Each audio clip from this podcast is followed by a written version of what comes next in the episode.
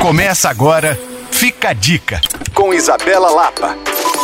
Muito apreciado em toda a América Latina, mas especialmente no Brasil, o doce de leite ganhou um dia só dele. Isso mesmo, hoje, dia 11 de outubro, é o Dia Internacional do Doce de Leite. Quando eu penso nesse sabor, logo penso nas receitas de interior mas também penso em combinações maravilhosas, como a simples combinação de doce de leite com queijo ou aquelas criações que vemos por aí: canudinho de doce de leite, pavê de doce de leite, sorvete de doce de leite, churros, panquecas e muito mais. A verdade é que até mesmo ao lado de um café ele fica sensacional. Dias atrás falei aqui no Fica a Dica sobre cinco lugares da cidade que contam com opções excelentes envolvendo esse sabor. Para conferir, você pode acessar alvoradafm.com.br/barra podcasts. Mas claro, quero deixar mesmo é o convite para que você não pule o dia de hoje sem uma boa pausa para um bom doce de leite.